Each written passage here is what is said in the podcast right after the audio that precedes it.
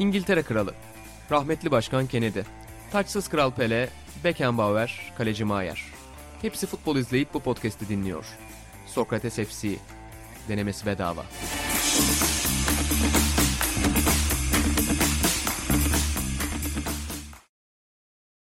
Sokrates FC'den herkese merhabalar. Ben İnan Özdemir, İlan Özgen ve Buğra Balaban'la birlikte futbol gündemini konuşmaya devam ediyoruz efendim. Geçtiğimiz hafta 100. özel bölümünde stüdyoda 4 kişiydik yayında. Ve hala tam emin olamadığımız bir konu üzerine konuşmuştuk. Fakat oradan sonra çok güzel geri dönüşler oldu. Onun için çok teşekkür ediyoruz öncelikle. Hatta 101. bölüm için İlhan Özgen'in de bir önerisi oldu. Futbolu en sevdiğimiz 101 an mıydı baba senin Aynen. Ben güzel anlatmışım pat diye almışım konuyu. Atağını uzattıkça uzattı. Ne olduğunu bilmeden girdik stüdyoya. Baba ben hala dedim ya o futbolun bizi mutlu ettiği anlar. Çok göreceli aslında ama Aynen. ben sonra podcast'te dinledim. Ben ilk 20-25 dakika size sorduğum sorular kesinlikle Atağan'ın konsepti değil. Onu fark ettim tekrardan dinlerken ama bir şekilde izleyiciye geçmiş bu konu karmaşası. David Lynch tarzı bir kurgumuz vardı geçen programda. Bu programda Atağan'ı geçen programda yaşadığı o duygusal bunalımlar, inişler çıkışlar sonrasında kenara oturttuk. O, o da kendine bir izin verdi. Futbolla olan ilişkisini tekrar bir gözden geçirecek. Biz de yepyeni konulara dalacağız. bu. Fakat öncesinde baba istersen biraz yeni çıkan sayımızdan bahsedelim. Çünkü hem yeni çıkan e, sitemiz, yeni yayınlanan sitemizle birlikte hem de yeni çıkan sayımızla birlikte biz de yeni yıla bomba gibi girdik. Bu sene en büyük transferimiz kendimiz olduk. Yeni çıkan sayıyla ilgili de senden bir giriş ve bir reklam alacağım. Evet inancım. Merkez kortumuzda bize ilham veren, rehber olan kelime döngü bu sayıda. Ve o döngü merkez kortunun da başrolünde neredeyse hiç ilgim hayatım boyunca olmadı ama bu seneki o acayip tansiyonlu mücadele beni bile içine sokacaktı neredeyse. Bu Formula 1 fırtınasının sevgili Malisel Işık ve Serhan Acar'ın Formula 1'deki son sezon hakkında yazıları bulunuyor. Onun dışında motor sporlarında geçen hafta da konuştuk. Sevgili Barkın'ın Caner abiyle yaptığı Toprak Razgatlıoğlu röportajı var. Orada da hem toprağın kariyerine hem de teknik detaylara kadar ulaşılabilecek bilgiler var. Meraklısı için bence çok özel bir röportaj. Onun dışında senin Uğur Ozan'la yaptığınız bir Alperen röportajı var. Buğra'nın benim favori işlerimden biri bu sayıda Kate Scott röportajı var. NBA'in ilk kadın maç anlatıcılarından, spikerlerinden. Aras'ın bir bilardo dosyası var neredeyse. Semih Saygıner gene gündeme geldi büyük usta. Onunla değişimi üzerine, stil değişimi, tarzının değişimi ve tekrar kendini kanıtlaması ve Eylül Kibaroğlu'yla bir röportajı var. Tolga Pamir gibi Mustafa Kavgacı'nın başka bir döngü, dünya etrafındaki döngü üzerine bir röportaj var. Senin Zion Williamson yazın var yine. Bunun dışında dikkatimi çekenler şöyle bakıyorum. Sevgili Mehmet Yüce'nin bir Robert Eryol yazısı var. Türk milli takımında ter döken azınlık sporcularımızdan. Böyle özetleyebiliriz. Bir de Atahan Altınordu ve Arhan'ın da antrenör döngüsü işini de unutmayalım. Geçen hafta Atahan'ın tartışmaya açtığı onu da bir ara Atahan'la tekrar yüz yüze geliriz diyelim. Aynen The Dosya diyorsun The baba. dosya evet yani e, ne umduk e, ne geldi dosyası. Geçen hafta bununla ilgili söyleyeceklerim var dedi ama gene nasıl üste çıkacak bilmiyorum. Geçen de yedi Evet, buçuk cevap hakkını saklayalım baba. Yedi Şimdi buçuk hatanın dakikaya cevaplayacağım dedi. Sadece orada suç bende değil Ruat'ta diye e, bir saniyelik bir şey yaptı. Burada da nasıl üste çıkacak bilmiyorum ama ellerine sağlık yani orada da Fuat Yaman gibi olaya farklı bakan insanları konuk etmişler. Ellerine sağlık onların da. Biraz az futbol içeriğimiz oldu bu sayı ama öz işlerden biri. Baba sen zaten yazı işleri müdürü olduktan sonra şey dedin. Hani futbol bir barbar oyunu. Ee, artık Sokrates'te bisiklet, motor sporları, tenis başta olmak üzere farklı sporlar olacak dedin. Ee, o vaadini de yerine getiriyorsun şu ana kadar. Aynen. Bir vaadim kaldı Atağan'ın uzay. Uzayda Dünya Kupası. O acayip yani o Uzay kupası. hayat amacı. Ve o anı yaşamak. Hey, bu arada baba sen bir çocuk giriyor ve 2000 kaç 2400 yılı neydi o? Bir de öyle bir yıl salladı ya. Giriyor ve o sayıyı buluyor. Uzayda Dünya Kupası. Baba bu arada sen Alperen muhabbetinden bahsettin. Hakikaten senin söylediğin gibi yani biz bir de NBA oyuncularını sezon devam ederken çok zorlamak istemiyoruz. Çünkü yani dünyanın en saçma takvimlerinden birine sahip olduğu için NBA hani oyuncular sürekli seyahat ediyorlar, evlerine geliyorlar, seyahat ediyorlar, maça çıkıyorlar. İki günde bir zaten maç var, arka arkaya maçlar var ama sağ olsun bize zaman ayırdı. Bir de şeyi gördüm o beni çok şaşırttı. Yani ben Houston Rockets tarafında ses getirmesini bekliyordum ama Alperen genelde hiç röportaj vermiyor. Amerika'da da hiç röportaj vermedi. Burada anlattığı şeyler Houston Rockets'ları mutluluktan çılgına çevirmiş. Yani Hakim hakkında söyledikleri 5 yıl içinde bence şampiyon oluruz iddialı bir laf.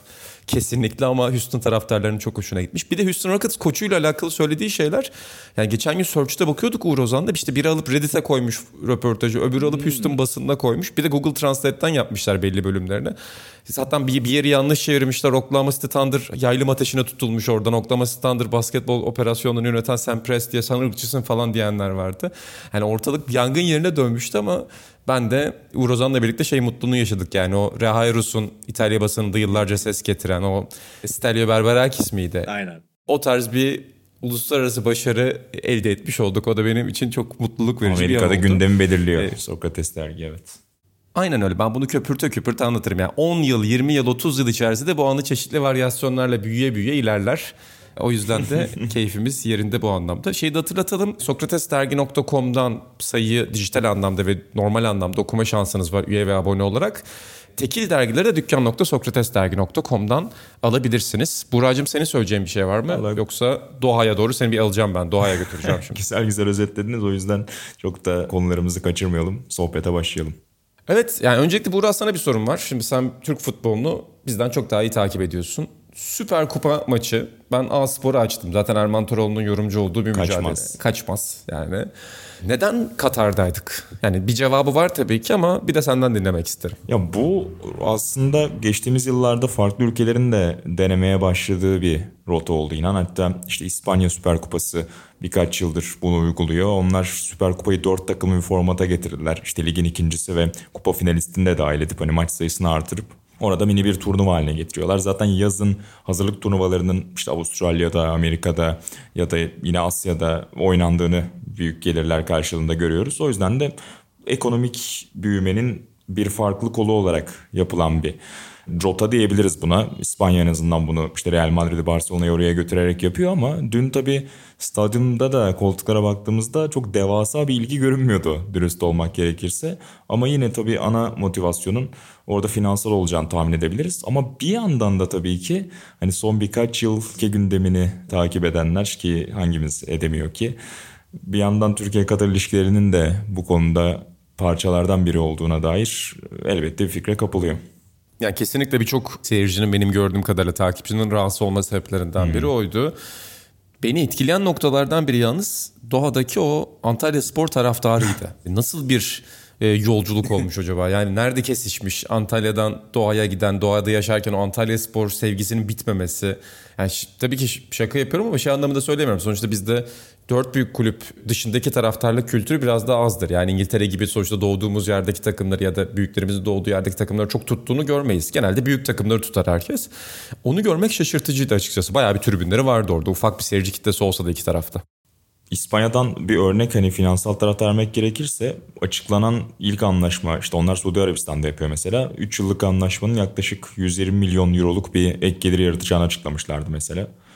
Hani bir kıyaslama yapmak gerekirse onu referans alabiliriz. Büyük ligler bunu neden yapıyor sorusunu soran varsa. Baba İtalya'da da bu konu tartışılıyordu yanlış hatırlamıyorsam değil mi? İtalyanlar da...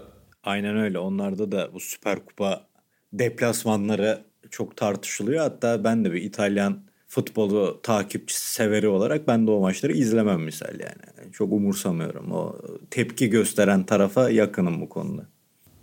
Ki yani Dünya Kupası'nın bir ön izlemesini yaptık aslında. Yani muhtemelen Dünya Kupası da atmosfer farklı olacak. Bizim de bakışımız farklı olacak ama yani yine de o tatsız duyguya kapıldım ben. Dünya Kupası'nın yazın düzenlenmeyecek olması, işte birçok başka problemi beraberinde getirecek olması, belki alıştığımız taraftar gruplarının oraya seyahat edemeyecek olması, hani belki koronanın devam edişi olur, bilet fiyatlarının farklı bir şekilde seyahatin gözlerinde büyümesi olur. O tatsız duyguya kapıldık. Yani Erman Hoca şeyi çok beğenmiş. Zeminden hep bahsetti. Abi dedi yumurtayı bırak dedi. Yumurta burada pişerken kayar gider dedi yumurta. Ama sonra oyuncular düşünce de bir zeytinyağı göndermesi yaptı. Yani zaten ilk 10 dakika genelde o Ya göndermeler maç boyu ya gitti. inanılmazdı inan. Sözünü kestim ama tam onunla alakalı bir yerde de işte bir oyuncu Antalya Sporlu Hamilton yanılmıyorsam kornerde itiraz etti. Hakem out demişti. Hoca isyan etti ya bu ne bu kadar da el kol yapılmaz her şeye itiraz ediyorlar dedi. O arada 3-5 saniye içinde hakem kararı değiştirdi. Orta hakem ben gördüm dedi korner dedi. Aa dedi bu sefer haklıymış falan. Yani maç boyu dediğin gibi o klişelerin hepsini hatırlattı bize. Ve şey dedi maçın sonunda da. Ya ben dedi maç yorumcusu çok karıştığında işler olmuyor abi dedi. Ondan sonra ben dedi bugün spikere bıraktım. Çok ilginç, yenilikçi bir maç yorumculuğu tarzı vardı. Yani kendi içinde gönderme, kendi mesleğine gönderme yapan bir tarzı vardı. Maçı nasıl buldun Buğra? Yani son 15-20 dakika gerçekten de oyuncular bıktılar maçtan. Çünkü çok yorgunlardı. Dar rotasyon var zaten. Gerçekten çoğu oyuncunun fiziksel olarak sahadaki iflasını gördük o son 15-20 dakikada uzatmada özellikle. Evet bir de yani zaten işte yoğun fikstürden bahsediyoruz biz de Süper Lig'de takım sayısının da artmasıyla araya bir ülkeler arası seyahat zaten bu ara Covid kaygısının epey arttığı bir dönemden geçiyoruz tüm dünyada. O yüzden de oyuncuların da muhtemelen çok göbek atarak gitmediği bir rota olsa gerek. Üstüne bir de dediğin gibi maç uzayınca özellikle yüzü gülen bir oyuncu pek yoktu. Sahada bu durumdan çok memnun olan. Yani futbol olarak son işte geride olduğu için Antalya Spor son yarım saat 40 dakikada biraz daha yüklenme gayretindeydi ikinci yarıda. Golden sonra biraz dengelendi. Beşiktaş'ta dediğin gibi özellikle o yorgunluğu çok gördük. Uzatmada da Antalya Spor'un daha fazla atak yapmaya çalışan takım olduğunu hissettik ama evet bahsettiğin gibi yani çok aşırı tadı tuzu olan bir maç değildi. Bu arada şeyi söylemeyi unuttum az önce hani gelirleri kıyaslamak isterseniz demiştim ama Türkiye'yi söylemedim. Türkiye Futbol Federasyonu'nda yaklaşık 3 milyon euro gelir elde edeceği yazıyor. Yani arada yaklaşık bir 40 kat fark var. Onu da ifade edelim. Yani 3 milyon euro için değer mi değmez mi? Bir soru işareti. Yani tabii kuru düşündüm şu anda. Ee, kaç oldu bilmiyorum. Erman Hoca da dün kura vurgu yaptı. Dedi ki ben balayına tatile gittim. Bir şey içemiyorsun yiyemiyorsun dedi. 15'ten düşününce 15 çarpı 3 fena değil gerçekten de. En azından Nihat Özdemir'e şu zor döneminde bir kan yapar bu para. Bir de orada a- diğer açıklamalar da çok komik. pardon sözünü kestim. İspanya Futbol Yok, Federasyonu bu şey açıklandığında hani bu parayla biz gidip villa yapmayacağız. Bunu işte kadın futboluna ikinci ve üçüncü liglere alt liglere yayacağız demiş. Türkiye Futbol Federasyonu'nda ise gelen paranın bir kısmının da işte finalistlere hani Antalya Spor ve Beşiktaş oynayayım burada. Onların bir kısmına dağıtılması fikri ağırlık kazandı gibi bir şey var. Yani zaten ne olacaktı ki yani hani bu da garip. Takımlara bir lütuf gibi hani verilmişti ilk açıklanan metinde. Epey komikti o da. Öte yandan maç içinde bir Twitter alıntısı da gündem oldu. Hatta İlhan Baba da bana yolladı. Tam bizim programlık bir açıklama diye. Bu antrenör döngüsünden bahsetmiştik. Sevgili Güvenç Kurtar'ın bu galiba devre arasında mı daha önce mi söylemiş? Herhalde daha önce söylediği bir söz. Belki maç öncesi yayınında söylediği bir sözdür. Şöyle bir açıklaması var İlhan Baba. Senin yorumunu almak isterim ki çok nostaljik bir tat da var bu açıklamada. Nuri Şahin Harvard'da okumuş. 10 kişi kalan Kayseri'ye yenildiler. Mesela 10 kişi kaldın. Nasıl oynayacaksın? Orada Harvard'da bunun kitabı yok ki. Ben yazayım Harvard'da okusunlar demiş Güvenç Hoca. Herhalde bir şaka tonu da var açıklama içerisinde ama bir Türk futbolu ve Türk insanı vibe'ını da böyle kesif bir şekilde o kokuyu da aldık bu açıklamada. Kesinlikle. Yani bir de şey var sanki bir tek 10 kişi kalıp oynayan Güvenç Kurtar'ın takımları olmuş gibi futbol tarihinde. Ya da- öyle bir şey de var. Ne zaman 10 kişi kalsa o maçı kazanmış falan hani öyle bir ağırlığı yok bizde mesela Güvenç Kurtar'ın. Yani Güvenç Kurtar'ın zaten böyle bu yakınmaları meşhurdur. Mesela Kocaeli ile de ilk yarıyı lider kapatıp işte o lider olduğu meşhur sezonun antrenörü yani o oraya kadar masalı çok güzel atıp sonrası için ya bireysel hatalar oldu şu oldu tam böyle Türk antrenör kalıpları vardır ya onları kullanan yani kulakları çınlasın ilginç bir adamdır. Bu da öyle olmuş yani. Hani dünyanın hiçbir yerinde zaten hiçbir antrenörlük kursunda 10 kişi kalan Kayseri'ye karşı nasıl oynanır diye özel bir şey yoktur derste bölüm. Ama bizde bu var. Bu Baba de- toplumda da var. Böyle yani büyük okul okumuşa ulan biz de hayat okulu okuduk şey vardır ya cevabı biraz ona benziyor yani. Bir de son 10 senede bu iyice bu- maalesef artmaya başladı yani her alanda. En Tabii, ciddi, tabii. en bilimsel işte Kesinlikle. aşıda da görüyoruz bunu. Her şeyde ya o da öyle de hani ben de şöyle bilirim falan. Maalesef. Am- Ya şöyle şüphecilikle ne diyelim başka daha sert bir kelime kullanacaksın. Kö- körlük Hani mü? Şüphecilikle dangalaklık arasında çok ince bir çizgi var. Biz o işte bilime bakarken, hayata bakarken biraz o taraflardaki o ince çizgiyi kaçırmaya çoktan başladık. Bize de özgü bir problemdi yani. Mesela İngiliz, İngilizler de bu Evet. Brexit döneminde çok bundan bahsetmişlerdi. Yani bir anti entelektüelizm de orada var. Amerikalılar Trump döneminde bunu zaten yaşadılar. Yani sağın ideologları da aynı okullardan çıkmış ama mesela soldan ya da işte sol demeyelim demokratlardan bir açıklama yaptığında e siz de Harvard'daki o yağlı koltuklarından işte Iowa'lı işçiyi, Ohio'lu işçiyi anlayamazsınız diye. E, oradan o işçi üzerinden bir duygu sömürüsü yapıyorlar. Aslında onlar da onu anlamıyorlar. Onlar da kendi jet sosyete hayatlarını yaşarken bunu söylüyorlar. E, Türkiye'de de bu var ama Türkiye popüler gündeminde bu Harvard'ın yani Oxford kadar olmasa da böyle bir yeri var. Tabii Oxford'un İbrahim Tatlıses yüzünden bir etkisi var baba ama ya bu okullarda okuduğun an bizde direkt şey oluyorsun. Hani zeki olduğun için değil bir torpilin vardır. ya da babam para vermiştir gibi bir duygu oluyor. Bazen bizde bile oluyordur yani bu duygu. Tabii tabii öyle bir durum var. Aynen. Ama şeyde yani bir yandan da olumlu bir yorum. Eskiden Köln Spor Akademisi'ydi bu hedeflerin yönlendirildiği okul. Artık Harvard'a kaymış yani bayağı kademe atlamış o açıdan o fena değil. Eskiden Yılmaz Vural de hatırlarsan. Ben de Köln mezunuyum diye dağımla tartışırlarken. Eskiden Köln Spor Akademisi futbolun acayip bir şeydi yani bilgi merkeziydi. Artık yani Harvard'a ge- geçmişiz o da iyi bir şey yavaş yavaş. Şey de çok iyi orada. Yani Harvard aslında Business School'da okuyor Aynen. Nuri ki birçok sporcu şimdi Aynen işte. yazları gidip orada orada okumaya çalışıyor. Yani orada da hani yatırımlar üzerine işte atıyorum veri bilimi falan böyle farklı konularda liderlik prensipleri konuşuluyor genelde. Gerçekten NBA oyuncularının da çok girmek istediği bir kurs, bir program. E, Nuri oradan başarıyla çıkmıştı. Fakat şey müfredatını çok isterdim ben. E, 10 kişi kalan Seçmeli dersi. seriye karşı ne yapacaksın? Düşünsene inan. Panodan seçiyorsun. Notlar açıklanıyor. Yani her şey Türkiye'ye uygun yapılıyor. Bütün o psikolojiyi anlaman için. Baba inanılmaz olur inanılmaz. Yani ben Köln Spor Akademi'nin de müfredatında muhtemelen bu yoktu. Orada da herhalde o Daum'un da çıkmasına vesile olan o işte inanılmaz fiziksel programlara dair yenilikçi teoriler falan vardı muhtemelen. Ama ben hem Köln'de hem de Harvard'da bu çağrıyı yapıyorum. Yani bu konunun üzerinde durulması lazım gibi geliyor bana. Diğer taraftan Burak şunu da hissediyorum. Katılır mısın bilmiyorum. Şimdi Türkiye'de antrenörlerin yaş grubu nesilleri değişmeye başladı. Orada bir garip sistem var. Yani çoğu antrenör şu an ta- antrenör lisansı olmadan farklı sıfatlarla bu görevleri icra ediyor. Ama ne olursa olsun işte Emre Belözoğlu, Nuri Şahin, Volkan Demirel gibi işte çok büyük maçlara çıkmış, çok büyük takımların parçası olmuş, büyük antrenörlerle çalışmış isimler hızlı bir şekilde geçiş yaptılar antrenörlüğe. Bu biraz da şey reaksiyonu yaratacak herhalde. Onlarla antrenör olarak çalışan ya da rakip olarak çalışan antrenörlerde hani bunlar daha dünkü çocuk bir reaksiyonu yaratıyor sanki yavaş yavaş. Evet inan dediğin gibi zaten hani bu ay dergide işlememizin nedenlerinden de bir tanesiydi. Hani bir değişim görüyoruz işte sen bahsettiğin birkaç isimden onların yanına işte Francesco Farioli'yi de ekleyebiliriz. O da çok genç yaşta ve yine hani bu lisans konularında yanında başka lisanslı biriyle o görevi yapıyor. Ve bu sayılar artıyor. Eskiden hep belli bir zümrenin içinden seçilmek zorunda gibi hissedilirken bir kestirme bulundu. Ha bu doğru mudur yanlış mıdır o tartışılabilir belki ama aksi takdirde de sürekli o aynı isimleri döndürmenin bir faydası olmadığını gördük sanki. Hani yöneticiler doğru kararlar veriyor gibi bir şey ummak istemiyorum ama e, sanki onlar dahi yaka sekmiş durumda son işte 10-15 yıldaki o döngüden. O yüzden de evet orada bir sanki gruplaşma da var. Hani bu açıklama belki biraz ağır tonda yapılmış bir açıklama ama bunun daha kibar daha tırnak içerisinde üst turplu versiyonlarını o lisans sahibi olmayan ya da işte daha genç yaşta o antrenörlüğe atılan genç hocalara karşı sarf edildiğini duyuyoruz dediğin gibi bir süredir. Ki sen de Aran'la birlikte Türk futboluna yön verdiniz yani. Faryoli'yle röportaj yaptınız sonra işler tepe taklak gitti. Bakalım Sokrates'in o anlamda yeni kurbanı kim olacak Türk sporunda, Türk futbolunda? Karagümrük stadını bir kez daha ziyaret edebiliriz. Ee, Volkan Demirel böyle iyi giderse bu kez de Volkan Hoca için bak bir ziyaret. Ya umarız onların da iyi gider bu arada. Çünkü böyle genç antrenörlerde şey çabasını da görüyorsun. Hoş bir taraftan da biraz böyle daha farklı yerden bakmaya çalıştıklarını göstermek istiyorlar.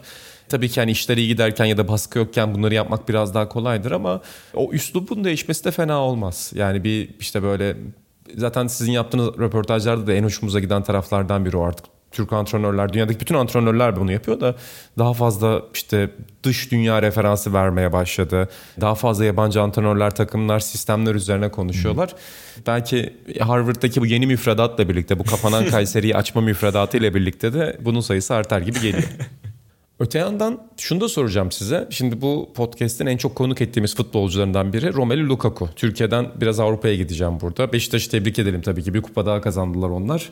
Diğer taraftan da işte geçen hafta Avrupa futbolunda en çok konuşulan konu Antonio Conte ile Romelu Lukaku arasındaki gerilim ya da Lukaku ile Chelsea arasındaki Thomas gerilim. Tuchel aynen. Ön, Tuhel ya Conte ile Ee, gerilir tabii mi? Conte değil, Conte değil, Conte değil. Ben babayla podcast yapınca Conte diyorum ama e, ben anladım da halk anlamaz. aynen öyle. Ben Yani biz, Burayı biz da katta Harvard'lılar yapmıyoruz, anlayabiliriz ama Burak senden önce özeti soracağım. Sonra babadan önce Tuval'i sorarım. Sonra da Conte'yi sorarım. Hadi bu kadar gelmişiz. Bir de Conte konuşuruz. O da iyi gidiyor doğru söylüyorsun.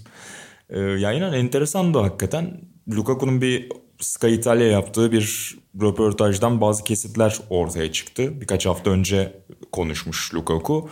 Ve bir anda hani ortada fol yok yumurta yok denebilecek noktada Lukaku'nun ben işte burada aşırı mutsuzum. İşte Tuchel'in sisteminden hiç memnun değilim. Inter'e çok seviyorum. Hiç istediğim gibi bir ayrılık olmadı. Kalbim orada. O işte Inter'e bir gün geri dönmeyi çok istiyorum ve bunun da hani yaşım ilerledikten sonra olmasını istemiyorum. Hala zirvedeyken oraya dönmek istiyorum gibi. Hani böyle sanki hani birkaç yıl geçtikten sonra eski takımını özleyen futbolcular görürüz ama hani daha 2-3 ay olmuşken e, bu ayrılığın üzerinden bir anda ne oluyor dendi. Çünkü hani Chelsea'de kötü gitmiyor. Yani zaten City ve Liverpool hakimiyeti var bir süredir Premier Lig'de. Tuchel'le beraber geçen yıldan beri orayı kaşımaya başladı Chelsea. Bu yılda hiç fena gitmiyorlar ilk üçteler. Alt gruptan bir nebze ayrıştıklarını söyleyebiliriz bu üçlünün. O yüzden de herkes ne oluyor dedi. Lukaku ya işte eleştiriler geldi ki Liverpool maçı vardı. Çok büyük bir maç vardı önlerinde. O maç öncesi kadrodan çıkardı Lukaku'yu Tuchel. Ama dün bir son haber çıktı. Orada işte Tuchel ile Lukaku'nun bir toplantı yapacağı söyleniyordu ve o toplantının ardından Lukaku özür diledi. Hem taraftarlardan işte ben gençliğimde de buradaydım. Nasıl bir bağım olduğunu biliyorsunuz kulüple ama sizi hayal kırıklığına uğrattım. Bunun farkındayım. Kendimi affettirmek için işte her gün çok sıkı çalışacağım gibi klasik bir hani bir PR ajansının muhtemelen yazdığı bir açıklama yayınladı. Lukaku ama yani bu kadar net bir çizgi çekmişken bu kadar net bir şekilde hoşnutsuzluğunu ifade etmişken ne kadar o pürüzler giderilebilir emin değilim. Ve çok da ciddi bir yatırım yaptı. Yani 100 milyon euro civarında bir paradan bahsediyoruz bonservis olarak. Onun üzerine hemen daha devre arasında 6 ayda bir yılda vedalaşacaklarını öngörmek de çok kolay gelmiyor bana.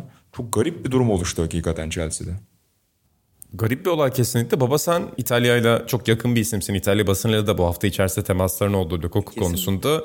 Sen ne düşünüyorsun bu açıdan? Ya öncelikle ben şeye üzülüyorum ya. Bu yabancı hocaların isminde artık yani sizin sizlerin sayesinde böyle bir standart getirildi. Ya mesela Tuhel abi bunu dört ayrı şeyde söyleyebilmeliyiz şekilde. Yani. Tuchel. Ay Tuchel ya ben bunları özlüyorum biraz biliyorsunuz. Kafuya aynı maçta dört ayrı adammış gibi muamele edilen günleri özlüyorum. Onun için sizi kınıyorum. Atancığım yerine de. Baba şunu söyleyeyim. Thomas Tuchel diyen bir spiker kesin olurdu. Yani şey spikerleri çok oluyordu eskiden. Ulan bu ismi de en farklı okursak düzgün okuruz diye. Kesin Thomas Tuchel falan diyen olurdu o dönemde. Skolza Schools diyen, Scholz diyen falan güzel oluyordu yani. Çafu. Özledik. Onun için bun, bununla gireyim. Ya Lukaku'nun yabancılaşacağı biraz Buğra'yla da konuşuyorduk aslında gittiğinde. Çünkü Inter de çok el üstünde ve çok göz önündeydi. Yani Inter'in neredeyse simgesi olmuştu. Çünkü oyun yapısı Conte'nin oyun modeli tamamen işte ben ona Mehmet Yıldız Sivas Spor diye e, şakayla karışık söylüyordum. At Lukaku'ya hızlı hücumda ve bir şeyler üretsin. Hatta bu yaz Belçika'yı konuşurken de İtalyanlar Belçika'yı bekler ve Lukaku Chiellini ile Bonucci'nin kucağında ceza sahasında oynarsa herhangi bir sorun yok ama Belçika o tuzağa düşürüp açık alanda Lukaku'yu değerlendirirse Lukaku Inter'de bu futbol düzeninde ne kadar tehlikeli bir santrfor olacağını gösterdi demiştim. Zaten Belçika'yla da iyi maçlarında hep kontralarda De Bruyne olsun ya da diğer arkadaşların olsun iyi alanlar açıp iyi asistler, iyi servisler yapmıştı. Bütün bunlarla Conte'nin sistemi ve Conte'nin böyle oyuncuları vardır hep. Acayip moralini yüksek tuttu ve ona bambaşka bir hayatın ikinci perdesini açtı oyuncular. Bu açıdan özellikleri olan bir antrenör.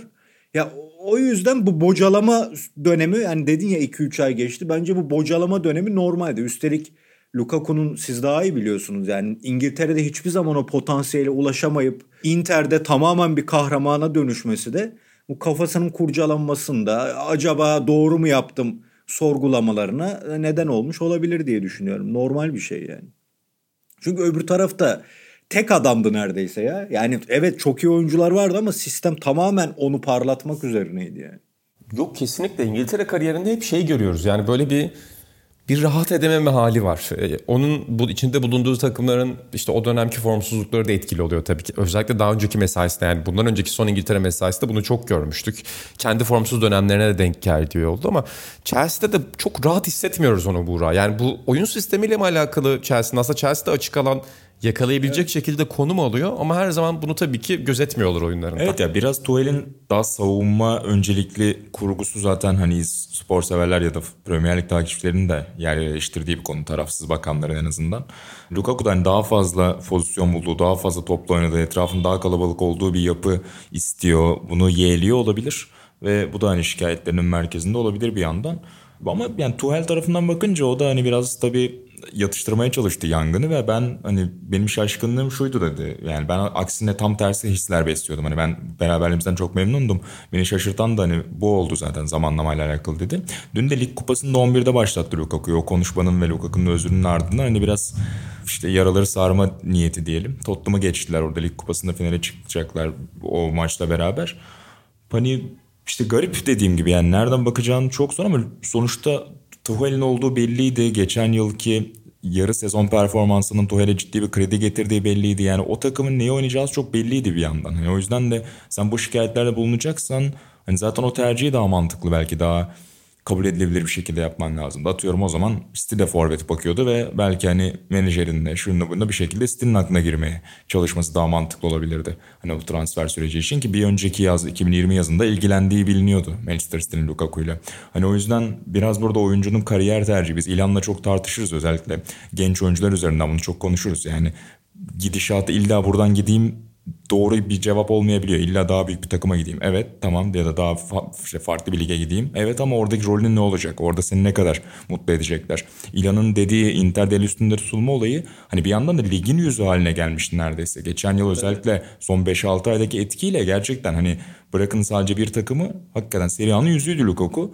Öyle bir etkiden çıkıp burada hani bazen 11'de dahi yer bulamadığı anlara gelmesi herhalde biraz mental olarak da e, onun ekosunu törpüledi. Zaten olayın mental oldu. Buğra'nın çok güzel değin. Yani Tuhel de çok farklı bir futbol oynatmıyor felsefe olarak Conte'den. Gene hmm. işte onun merkezinde oldu. Rakibin açıklarını kovalayan yani Şampiyonlar Ligi finalini direkt öyle kazandı adam. Ama o mental bir durum bence. Yani o kariyer planı çok takık olduğum bir şey. Neyse bir şey demeyeyim. Yani her şey Premier Lig'e gidip orada kendini kanıtlamayla olmuyor. Bu eskiden de Serie A için geçerli. Yani ille Serie A'ya gideyim. Yani misal Inter'in önündeki 5 yıla bakarsak İtalya'nın en büyük takımı, Avrupa'daki en güçlü takımı olabilir. Yani orada Inter'le parlamak da bence bir kariyer hamlesi ama tabii bilemeyiz yani biz profesyonel futbol oynamadığımız için hani o kafayı, o kafa yapısını bilemiyoruz ama ben böyle şaşırdığım hamleler oluyor. Inter yeni bir yani oranın lideri olmuşken evet takımdaki maddi sorunlar yüzünden de bir ayrılık oldu ki Conte de öyle gitti de hani Inter'de kalmak da bir kariyer planı. Kariyer için iyi bir adım. Ama öyle bir şey oldu son 5-10 yılda. Hani hemen Premier Lig'e kapak atma ve orada da yani İtalya'da da Cutrone üzerinden Buğra'yla çok konuşuruz. Yani kalıp forvet sıkıntısı yaşaması aş, yani aşikar olan bir Milan'da İbrahimovic'in yedeği bile olsan kenardan genç Semih vazifesi yapıp parlayabilirdim ve İbrahimovic'le de mesai harcamış olurdum birlikte. Onun yerine İngiltere'ye gittin. Fiorentina'ya kiralık döndün. E şimdi Empoli'ye döndün yani gene. Hani Milan'ın yedeği olmak en azından bu yükselen Milan'da oranın oranın bir parçası olmak, altyapıdan yetişen bir oyuncu olarak orada olmak bence daha önemli ama dediğim gibi anlayamıyoruz. O menajer ilişkileri futbolda yeni dünyada menajerlerin yeri işte Ferguson'dan tut da birçok eski menajer, antrenör zaten bu yeni dünya menajerlerine düşmandır biliyorsunuz. Oyuncu menajerlerine diyelim. Ya o, o ilişkileri bilmediğimizden bu kararlar da belki onların beyin yıkaması, belki onların akla girmesiyle ortaya çıkan şeyler. Onu destekleyecek son olarak da şunu söyleyeyim. Yani Lukaku da sakatlık yaşadı Ekim ortasında hatırlıyorsunuz. O yüzden de hani bir aya yakın zaten oynayamıyordu. Bir, bir buçuk ay kaçırdı. Ve sonrasında hani yavaş yavaş işte kenardan getirip onu Tuchel 11'e belki hazırlamaya çalışıyordu. Hani geldiği anda 11 başlamayı mı bekliyordu yoksa İlhan'ın dediği gibi menajer ve daha başka bir adım fikrimi, hayalim var. Çok ilginç gerçekten. Ya da inan ben gerçekleri söyleyeyim mi artık? Söyle baba. Yani birkaç hafta önce Conte ile Lukaku arasında bir görüşme oluyor. Kuzey Sorun Londra'da. Çıkar, aynen. Sorun çıkar ve bana gel diye. E, Aralarında iyi olduğu bilinir zaten. Bu henüz İngiltere basına da sızmadı. Sadece bende var bu bilgi. E, Gerçek bu. Yani e, Maradona nasıl Baba olay çıkarıp Napoli'ye geldiyse sözleşmesini feshettirip Barcelona'da burada da benzer bir yol izleniyor. Telefon görüşmesi de çok az insanın bildiği, Conte'nin eşinin bile bilmediği bir görüşme. Bu, kesinlikle inanırım buna. Bir dönem sonra böyle Sun gazetesi falan da kesin fotoğraflarını çıkarır şöyle bir Buradan karşılıklı masalarda sesleniyorum. İnan. Özdemir'le Uğur Ozan'ı ünlü ettiyseniz beynelmilel alanda ben de bu bilgiyle en azından sana bir şey vereyim. Ama baba sen, senin söylediğin şey gerçekten çok önemliydi. Yani böyle Premier Lig'de bir Hollywood vari bir şey oldu Premier Lig. Yani bu NBA için de geçerli. Artık işte bu Buğra çok daha iyi bilir. Kevin Pangos üzerinden falan çok konuşulan konulardan biri. Şimdi Cleveland'a gitti mesela. Cleveland'da Rubio'nun olmadığı dönemde bile süre alamıyor. Aslında Avrupa'da istediği her türlü fırsatı bulabilecek bir oyuncuyken bunu yapıyor. Premier Lig'de bir Hollywood tarzı bir şey oldu yani böyle Avrupalı yönetmenlerde de vardır ya Thomas Winterberg Fest'ini çeker sonra gider Hollywood'a yani dandik ötesi bir film çeker. Çünkü neden o, o parayı reddedemez ya da işte Steven Spielberg'de bir yemeği vardır mesela. Hoşuna gidiyor insanların öyle şeyler. Yani şimdi Steven Spielberg beni de çağırsa ben de yok abi Türkiye'de kalırım demem. Ya ben de gider yemek yerim adamla da. Yani insanların böyle şeyler çok hoşuna gidiyor. Premier Lig'inde acayip bir ayrıcalığı oldu bu anlamda. Yani herkesi bünyesine katıyor. Herkes çekiyor ama herkes orada mutlu olamıyor. Sonra da işte Lukaku böyle ezel giflerine, ezel videolarına, o repliklere konu olan bir futbolcuya dönüşüyor. Abi ezel olmasa Türk futbolunda bir sosyal medya kısırlığı olacaktı zaten. Seni özledim be çocuk. Yani Conte'yi. Ramiz dayı olmasa gerçekten o videolar olmasa inanılmaz bir şey. Ben takip de edemiyorum. Yani Arhan ve İsmail'den takip etmeye çalışıyorum gündemi. Sevgili arkadaşım Sör Çakmak'tan da etmeye çalışıyorum ama çok zorlanıyorum replikleri anlarken. Ya ben bir de kulakları çınlasın. Çok yakın bir arkadaşımızın doktor kahramanın arkadaşı da benim de e, iyi bir muhabbet seviyem vardı. Şükrü çok severdi. O yüzden bize hatırlamıyorum hangi gün olduğunu. O günler gelirdi. Ezel'in birinci sezonunu yani Şükrü ile sohbet niyetini izledim de. Ulan bazen diyorum bu hangi bölümde geçmiş, hangi replikmiş o kadar var ki yani. İlginç bir şey. Onun için Türk futbolunun en büyük kurtarıcılarından son dönemde Ezel. Peki size kapanışta çok güzel bir konu açacağım efendim. Bir filmden bahsetmek. Biz bu filmlerden, belgesellerden bahsetmeyi seviyoruz. Daha önce Jack Charlton belgeselini de galiba üçümüz konuşmuştuk. Atağın ata lokantasına ve defterine odaklanıyordu o dönemde. O yüzden yanılmıyorsam üçümüz vardık o podcast'te. Bir Alex Ferguson belgeseli çıktı yakın zamanda. Oğlunun çektiği, Jason Ferguson'ın çektiği Never Give In. Ki Bean Connect'ten izledik biz de bu sabah Burayla. İlhan Baba daha önce çık çıktığı şekilde izlemiş. Babaya daha önce direkt gelmiş zaten belgesel çıkar çıkmaz. Sağ olsun Jason. Fikir aldı. baba, baba düşünsene orada bir anda işte Rangix ile konuşmuşlar, Cantona ile konuşmuşlar. Sana geliyor kamera. Ya bana geliyor da şey ben hani İskoçları çok anlayamadığım için yazılı gönder Jason dedim. Yani sorular varsa yazılı at ben cevaplayayım sana. Öyle bir konuşma geçti aramızda. Zaten Türkçe altyazı böyle belgesellerde sıkıntılıdır genelde. Birçok hata var. Hani yönetici, teknik direktör kar- karmaşası Ben o yüzden- çok yaşanmış ama İskoç İngilizcesi de seni çok zorladı değil mi? Zorladı da şimdi seni de seyirciye şikayet edeyim. Ben size gece Sokrates'in kendi evi transfer hesabını aldım çocuklardan. Orijinalini ve İngilizce altyazısını attım ama sen gittin gene Türkçe altyazılı izledin onu. Ben yalan Buğra. yok babanın attığından izledim İngilizce altyazıyla. Ve keyifle Yani Buğra şimdi biraz uyduruyorsun gibi geliyor ama kanıtlayamayacağım yani. sadece gerçekler. Onun için üzüldüm ve kırıldım sabah inanın. O zaman ben Bean Connect'ten izliyorum de- dediği anda biraz örselendim. Oysa ben saatlerce bilgisayar başında bir de sağ olsun epey bir doldu. Hard diskimden el emeği göz nuru. Biz Atağan'ın hani ya çıkışı vardı ya benim pandemiden dolayı ertelenen projemle ilgili. Onun için Sertan abi hakikaten daha yeni çıktığında ödev olarak vermişti. Çünkü o sağ olsun birçok spor belgeselini atıyor ki yeni spor bel- belgesellerinde bir fikir, bir ışık yaksın bizde diye. Ama uzun süredir izlememiştim. Sonra izledim. Yakın dönemde izledim yani. Evet yani bir Jack Charlton değil belki ama ben bilmem inan sen daha iyi bilirsin ama Buğra'ya da söyledim. Yani bu Fergie'nin oğlan eğer sinemacı değilse ve bunun eğitimini almadıysa bence yani bu belgeseli muazzam sırtlamış. Kurgusundan, yönetmenliğinden, anılar üzerinden oturttuğu e, hikayesinden yani hikayenin merkezine anıları oturtuyor ve e, hastalıktan tut da kariyerde hep anılar üzerinden bir kurgu yapmış. Bu açıdan çok takdirlik iş diye düşünüyorum. Arşive hiç girmiyorum. Zaten Britlerin arşivi insana kafayı yedirtir. O ayrı. Gerçekten öyle. Yani işte sabah Öykü'yle birlikte bakıyorduk. O da sonuna bakıyordu belgeselin. Ya Şampiyonlar Ligi finalinde 99'da o sadece Alex Ferguson'a odaklanan Bayıldık. kamera var ya. Biz de öyle. Yani baba o kamerayı kim çekti? O kararı kim verdi? O görüntüleri kim sakladı? Nereden Jason buldu bunları? Ya aklım çıkıyor. Hep konuşuyoruz ya bu spor bir kurgu aslında bunlar gerçekten yaşanmıyor. Daha sonra çekiliyor gibi geliyor bize çoğu zaman. Gerçekten böyle bir şey olamaz ya. Böyle bir şey olmamalı yani. Böyle bir arşiv olmamalı ama var işte Amerikalılarda ve İngilizlerde var. Ve orada etkilendiğim konulardan biri inan benim de yani bir aklımda kalan noktalardan, anlardan biri oydu.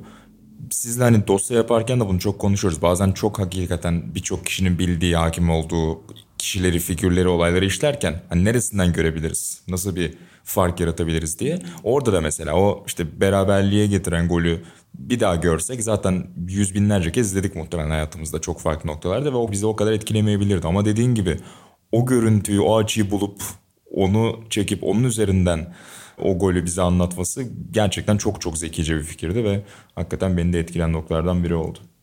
Ve ben de yani yönetmenlik olarak gerçekten kurgu olarak yönetmenlik olarak çok başarılı buldum. Evet Jack Charlton belgeseli çok çok öte bir şeydi bence bir hikayeydi. Belki o hikayenin daha az anlatılıyor oluşu en azından benim gibiler için daha az biliniyor oluşu daha değerli kılıyordu ama sen de söyledin Buğra. Alex Ferguson gibi figürü alıyorsun. Yani neyini anlatacaksın? 50 kere hayatı yazılmış, kendi yazmış, oyuncularına dair yazmış, oyuncularına dair konuşmuş. 50 kere döndürmüşsün. Şimdi 80. yaşı geldi. Atletik'te mesela 50 tane yazı çıktı. Hani yeni detaylar hep öğreniyoruz belki ama temelde aynı hikayeler üzerine gidiyor.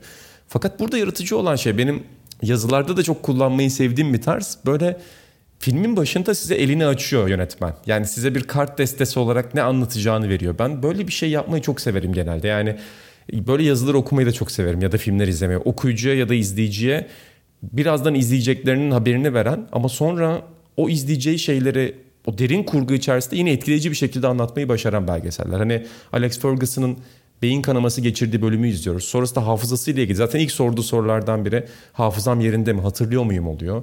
İşte en etkileyici noktalardan biri hastanede ona çalıştığı oyuncuları takımları yazdırmaları bir kağıta ki muhtemelen uzun uzun yazmıştır eminim. Zaten belgeselin başında oğlu direkt sen hatırlıyor musun diye soruyor. Belli bir test yapıyor ona.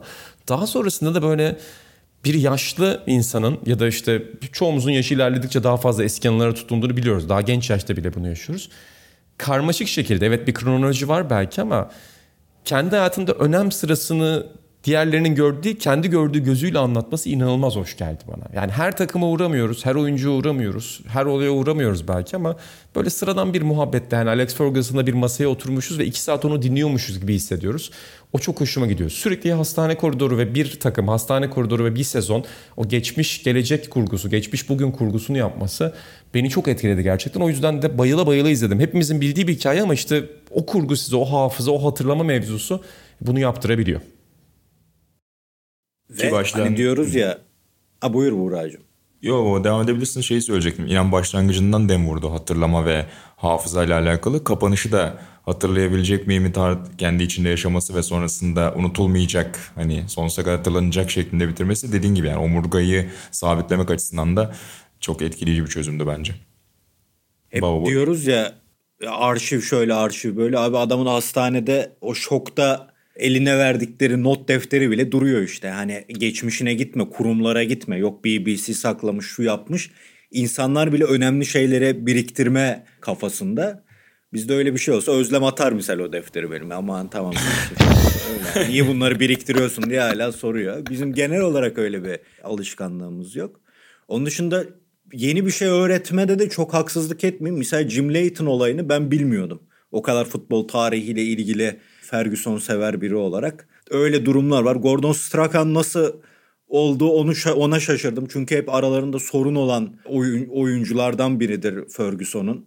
Ve babanın yaşlandıkça İngilizcesi daha anlaşılır olmuş onu anladım. Bu da ben onun gençliğini hiç anlayamam sizi bilmiyorum da ben de hiç yani Ferguson'un Zaten kitaplarında da vardır. Amerika'da bir yayına katılıyor. Alt yazılı veriyorlar. Wisconsin'den bir yerde konuşmayı alt yazılı veriyorlar falan böyle.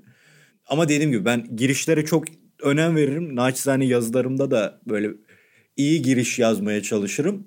Girişini çok beğendim ve dediğim gibi ondan sonra hikayeyi de anılar üzerine oturtması ve yine Bobby Charlton'ın geçmiş, geçmesi ki Ferguson'un kariyerini takip edenler Sör'ün bir diğer Sör Bobby Charlton'ın onun hayatındaki yerini bilir. Hem oyuncu olarak ona hayrandır hem kötü gittiğinde United'daki işler arkamdaki en büyük destekçi, en büyük kolon der onun için. O her şey hastalık yani daha doğrusu o beyin kanamasıyla bütün o korku onu kaplamışken o Bobby Charlton'ın el sallaması o 99 finalindeki meşhur şeydir. Bobby Charlton ona el sallar en büyük mutluluklarından biridir. Onu hatırlaması falan muazzam geçişler. Çok beğendim. Bir diğer yan not olarak da Buyur Burak. şey sohbetinde işte Cantona'yı anlatış, işte psikolojinin ve soyunma odasını idare etmenin öneminden biz hep zaten bahsediyoruz biliyorsunuz, konuşuyoruz. Orada şey anısı da çok zekice geldi bana. Cantona'nın ve Ryan Giggs'e ve diğer gençlere davranışı ile Cantona'ya davranışı. Yani orada mesela işte üst, üst düğmeni ilikle diyor Giggs'e. Cantona bir geliyor beyaz şeyler giymiş alakası yok falan. Yani orada mesela bir şey demese hani göz ardı etmeye çalışsa bu huzursuzluk yaratır kesin hani oyuncular öf öf yapar. Hani onu da çözmüş bir şekilde baba ya o işte bakın klas budur işte moda budur diyor. Hani sanki hakikaten bir şeymiş gibi göstermesen tamam farkındayım şeyler olduğunu ama bu da böyle iyi. Hani hem orayı yönetip hem öbürlerinin de ağzına laf vermemesi falan gerçekten inanılmaz. O zaten sık belirttiği bir mevzu. Ya o, kan, o kantona kısmı çok, çok çok eğlendirdi beni. İlhan Baba'nın düşünceleri de merak ediyorum o kısma. Kesinlikle ya. Ya o zaten kitaplarında da hep eskiden işte barda çalışmasının, o barda çok vakit geçirmesinin ya da aile bir ailesinin bir barı var galiba. Bir dönem alkolizmle de zaten onu, ona da biraz burada mı giriyordu yoksa bir kitabında var. Hmm, burada bahsediyor. Burada da var. İşte işçi yani fabrikada çalışması, devamlı toplum topluluk içinde bir rol oynaması ve devamlı onları gözlemlemesi bence hayatına çok büyük etkiler etmiş. O açıdan yani mesela Rangers olayı evet güzel bence bir dönüm noktasıdır. Rangers'tan dışlanma olayı ama daha öncesinde yani o Caner abi de bu editosunda oradan girmişti o e, şeye çıraklar e, grevindeki pozisyonu filan. Mesela orada da adamın yürüyüşte foto şeyi var ya videosu ya, var. Çok inanılmaz. Şey. Biz yani naçizane belgesel yaparken böyle görüntüler buluyoruz da hep biri küfür ediyor oluyor. Bir de öyle bir şey oluyor. Valla. Misal o şey Bayern Münih maçı var ya onu biz Türkiye'den bulsak bir kenarda küfür eder kesin. Ulan senin filan. Sertan abiyle öyle çok üzüldüğümüz oluyordu. Abi buluyoruz bir şey. Adam kenardan bir basıyor Feyyaz Uçar'ın bir golünde filan. Acayip. o yüzden oradan da 1-0 mağlup başlıyoruz. Güzel yani ben o çok gözlem yeteneğinin öyle. çok önemli olduğunu düşünüyorum. Zaten haddim değil değerlendirmek ama bence büyük antrenörlerin hepsinde taktik teknik bilgisinden önce bu gözlem ve Eric Cantona olayı muazzam bir örnektir. Bu yönetme kabiliyeti vardır diye düşünürüm zaten. Bir de ben şeyi de bu filmde tekrardan görmüş oldum ya benim de öyle Alex Ferguson'a dair büyük bir gizemim yok çözebileceğim bir sırrım yok yani Alex Ferguson neden başarılı oldu bir sene uğraşsam bir şey bulamam yani ama şey hoşuma gidiyor böyle işte liderlik, inanmak, iletişim. Tabii bu kavramlar çok önemli ama böyle büyük kavramlardan ziyade bence küçük küçük günlük olaylara, detaylara verilen cevap bence bu insanları çok büyük yapıyor. Yani bıkmadan, usanmadan her gün ofise gelebilmek, her gün ofise geldikten sonra ufak problemleri bir şekilde çözebilmek. Bazı ufak problemleri motivasyona dönüştürebilmek ama bunu çok çatışmaya da dönüştürmeden yapabilmeyi başarmak. Ve günlük olarak oranın kontrol edilen, bir lideri olan, direksiyonda biri olan bir yer olduğunu hissettirmek bence çok önemli. Muhtemelen Alex Ferguson'ın bütün kariyerinde de böyle oldu. Yani yoksa taktik, iletişim, işte strateji, planlama, altyapı, scouting bütün bunlara vurgu yapabiliriz. Ama belgeselde de görüyoruz yani en ufak bir olayda bile bazen acımasız olabiliyor, bazen sevecen olabiliyor. Ama hep direksiyonda olduğunu hissettiriyor oyunculara. Sonrasında kulüpte yaşanan o güç boşluğunun zaten en temellerinden biri bu. Fakat İlhan Baba seni bulmuşken bir şey soracağım burada. Belgeselde not aldım. 1969 İskoç Kupası finali. Evet. Celtic Rangers. Bill McNeil Aynen. çıkıyor. Ya Alex Ferguson bu nasıl bir savunma ya? Gerçekten uzun süredir bu kadar komedi bir korner golü görmedim. Belgeseli izleyen seyircilerimiz de fark edecekler. Zaten 5-0 bitiyor maç. Ama hani alanı da savunmuyor. Hani Türkiye'de bir tartışma var ya alan mı adam adam falan. Ya böyle bir Alex Hoca'ya gerçekten kızdım ben de orada. Günah keçisi olması haklı geldi. Eğer bana. Nemanja Vidic onu yapsaydı kafasında tahtayı kırardı soyunma odasında herhalde. Bir de Billy McNeil'ın da hücumdaki en büyük etkisi odur zaten. Çok meşhur bir savunmacıdır. Çok da beğenirim. Hatta birkaç yıl önce rahmetli olmadan önce bu Şampiyonlar Ligi'nde çekiliş çekime katılmıştı. Kura çekimine. Orada topu bir türlü açamayıp sosyal medyada alay konusu olmuştu. Adamcağızın kim olduğunu kimse bilmiyordu. Hani önemli bir simgedir ama evet orada kralın bir hatası var ama yani Ferguson bir hücumcu olarak oraya gelmiş. Şimdi bile hücumcular ceza kendi ceza sahasına girdi mi takımı için tehlikeli olmaya devam ederken özellikle topu Tabii. atlayıp penaltı yapmalarda o zamanın oyununda evet yani hakikaten Billy McNeil'a antrenmanda bile vurdur, vurmayacağı bir kafayı vurdurmuş. Ben o İskoçya bölümlerini çok sevdim zaten. Hani o işçi sınıfı köklerini çok dinlemiştik ama hani hem Aberdeen kariyeri hem de öncesindeki Rangers görüntüleri çok hoşuma gitti. O Ibrox görüntüleri, Rangers görüntüleri. Çok güzel oluyor öyle siyah beyaz İskoçya de inan görüntüleri. İskoçya'da da hükümet nikahı, imam nikahı tarzı bir şey varmış onunla. yani ko- koca Ferguson'a sen nasıl evlendin hükümet nikahı diye cevap veriyor ulan yani. İlginç. Şeyde liderlik kitabı benim hayatım. Ya ben o kitapların çoğunu okumaya çalışırım. Bu hangisinde Managing My Life değildi ondan eminim. Liderlikte galiba United başkanının istatistik e, ekibi kurduğu şeyi anlatıyor.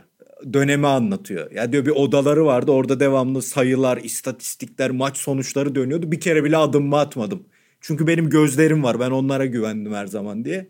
Baba bunu Twitter aleminde iyi ki dememişsin demiştim okurken yoksa yanardın yani. İşte bu yüzden geride kaldın. Dedem filan falan. Koca Ferguson'u bile al aşağı ederlerdi. Peki size bir şey daha soracağım. Belgeselin hepsini spoiler vermek isterim ama şu İskoçya Kupası sonrası verdiği agresif röportaj. Atan, tam atanlık bir röportaj. Şov mudur, önemli midir? İkinizin de Ben görüşlerini babanın bir alacağım. yazıdan hatırlıyorum onu. Ama bu kadar hani yüz ifadesinin falan böyle patladığını, kıpkırmızı olduğunu tahmin etmemiştim. Ben başta şaka yapıyor sandım. Böyle basın eleştirisi olur ya. Çok şans dedik ya bugün falan işte şansa kazandık diye. Sonra baktım baba bayağı ciddi. Acayip bir şov evet katılıyorum. Ben de tam bir atağın şovu olduğuna katılıyorum. Yani kesin yapar. Hiç affetmez. Kesinlikle inan- inanılmaz etkileyici bir an baba. Yani ben de antrenör olsam öyle bir şey yapar mıydım diye düşünmeye başladım. Gerçi sonra biraz pişman olmuş galiba. O yönde konuşuyor. Ama hani biz bugün kazanmadık onlar bize kazandırdılar diye iki oyuncu öne çıkarması. fena Utanç verici bir değildi, evet. performans. Ya utanç verici performans demesi falan ve o yüz ifadesi inanılır gibi değil. Ya sonra oyuncuların kupa sevinciyle yan yana o görüntüleri bir de koymuşlar kurguda. Çok hoşuma gitti orası. Benim futbol açısından en etkilendiğim yer Leighton olayı oldu. Yani çok iyi olay. FA Cup finalinde ki Buğra ile biz o finali konuşmuştuk galiba Senior ne diyor da. İlk kazandığı kupa çünkü United'da. O kararı ve Aberdeen'den beri yanında olduğu oyuncusuna bu kararı bir türlü anlatma durumu ve ondan sonra hiçbir zaman konuşmamaları. Leighton'un o acayip duygusallığı yani çok az futbolcuda görebileceğiniz ve ergen genç çocuk gibi verdiği duygusal tepki oralar saha içinde çok etkiledi beni. Benim de orada yedek kaleci ve kalecilik tanımı ilan yani ne aklımda kazınan yerlerden biri oldu. Çünkü yine işte bu hafta sonu ilanla beraber Peter Schmeichel üzerine bir bölüm çektik Senior ne diyor ve orada da kalecilik ve kaleci özgüveni üzerine bir şeyler konuştuk Schmeichel'ın anlatılarıyla beraber. Ve orada da şundan bahsediyor yani yedek kaleci Sealy galiba. Kesinlikle Leighton kadar iyi bir kaleci değildi Les Sealy ama öyle olduğunu sanıyordu. O an öyle olduğunu sanıyordu ve önemli olan da buydu diyor. Ki Schmeichel da bunu gerçekten öyle. Schmeichel da bunu çok söylüyor. Yani asla hata yaptığınızı kendinize kabul etmemelisiniz diyor. Yani bir hata yapsanız dahi o hatanın başkalarından kaynaklı olduğunu düşünmelisiniz. Kalecilik maalesef budur. Yani belli bir kibre ihtiyacınız vardır. O kalede özgüveninizi korumak için diyor. O da inanılmaz geldi bana. Ya bu hatanın senden kaynaklanmadığını inandırma cümlesi demek ki Atahan Altınordu da eğitilse iyi bir kaleci olabilirmiş. bir zaman.